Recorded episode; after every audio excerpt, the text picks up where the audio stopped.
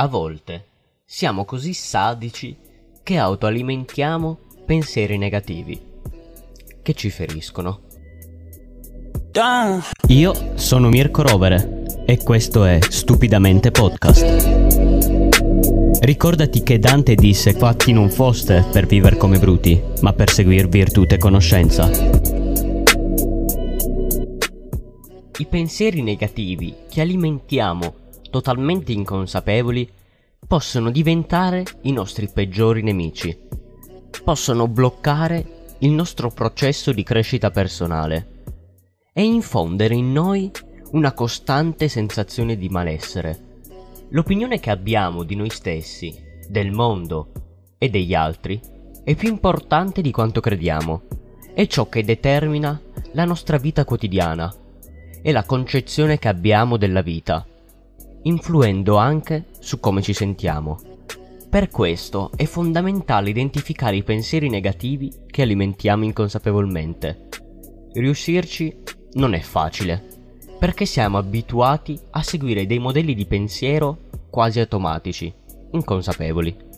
La maggior parte delle volte non ci rendiamo conto di cosa pensiamo o diciamo. Una delle insicurezze più comuni nell'essere umano consiste nel pensare di non essere all'altezza. Chi non ha mai pensato di non essere abbastanza bravo o capace sotto uno o più aspetti? Nella società attuale sono sempre di più le persone colpite da un complesso di inferiorità, che le porta alla convinzione di non poter raggiungere le mete prefissate.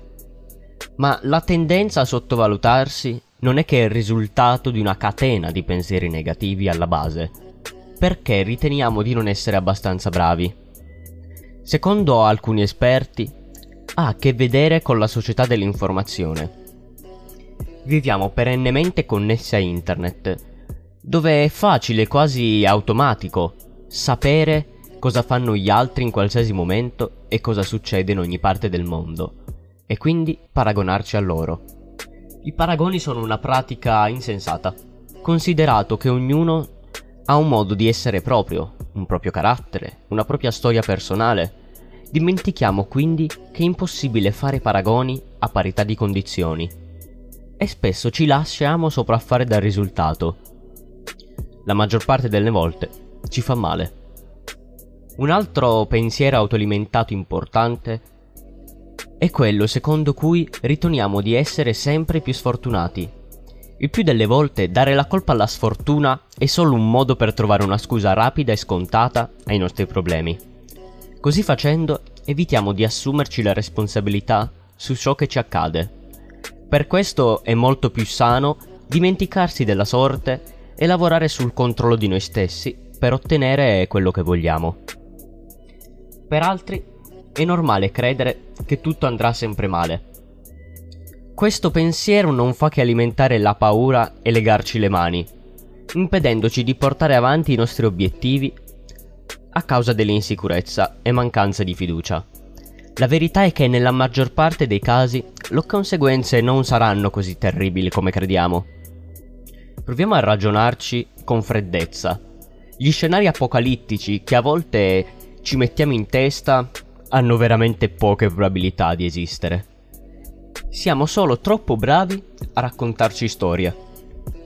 In generale, quando le cose non vanno come ci si aspettava, il peggio che può capitare è starci male per un po'. Ma poi con ogni probabilità ci proveremo di nuovo. Un consiglio? Fai di tutto per combattere la tua paura. Nessuno è perfetto. Anzi, è proprio la nostra non perfezione a renderci così perfetti quindi stai tranquillo e stai libero.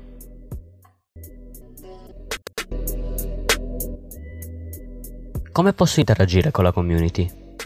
È stato aperto da poco il gruppo Telegram del podcast. Il link è in descrizione.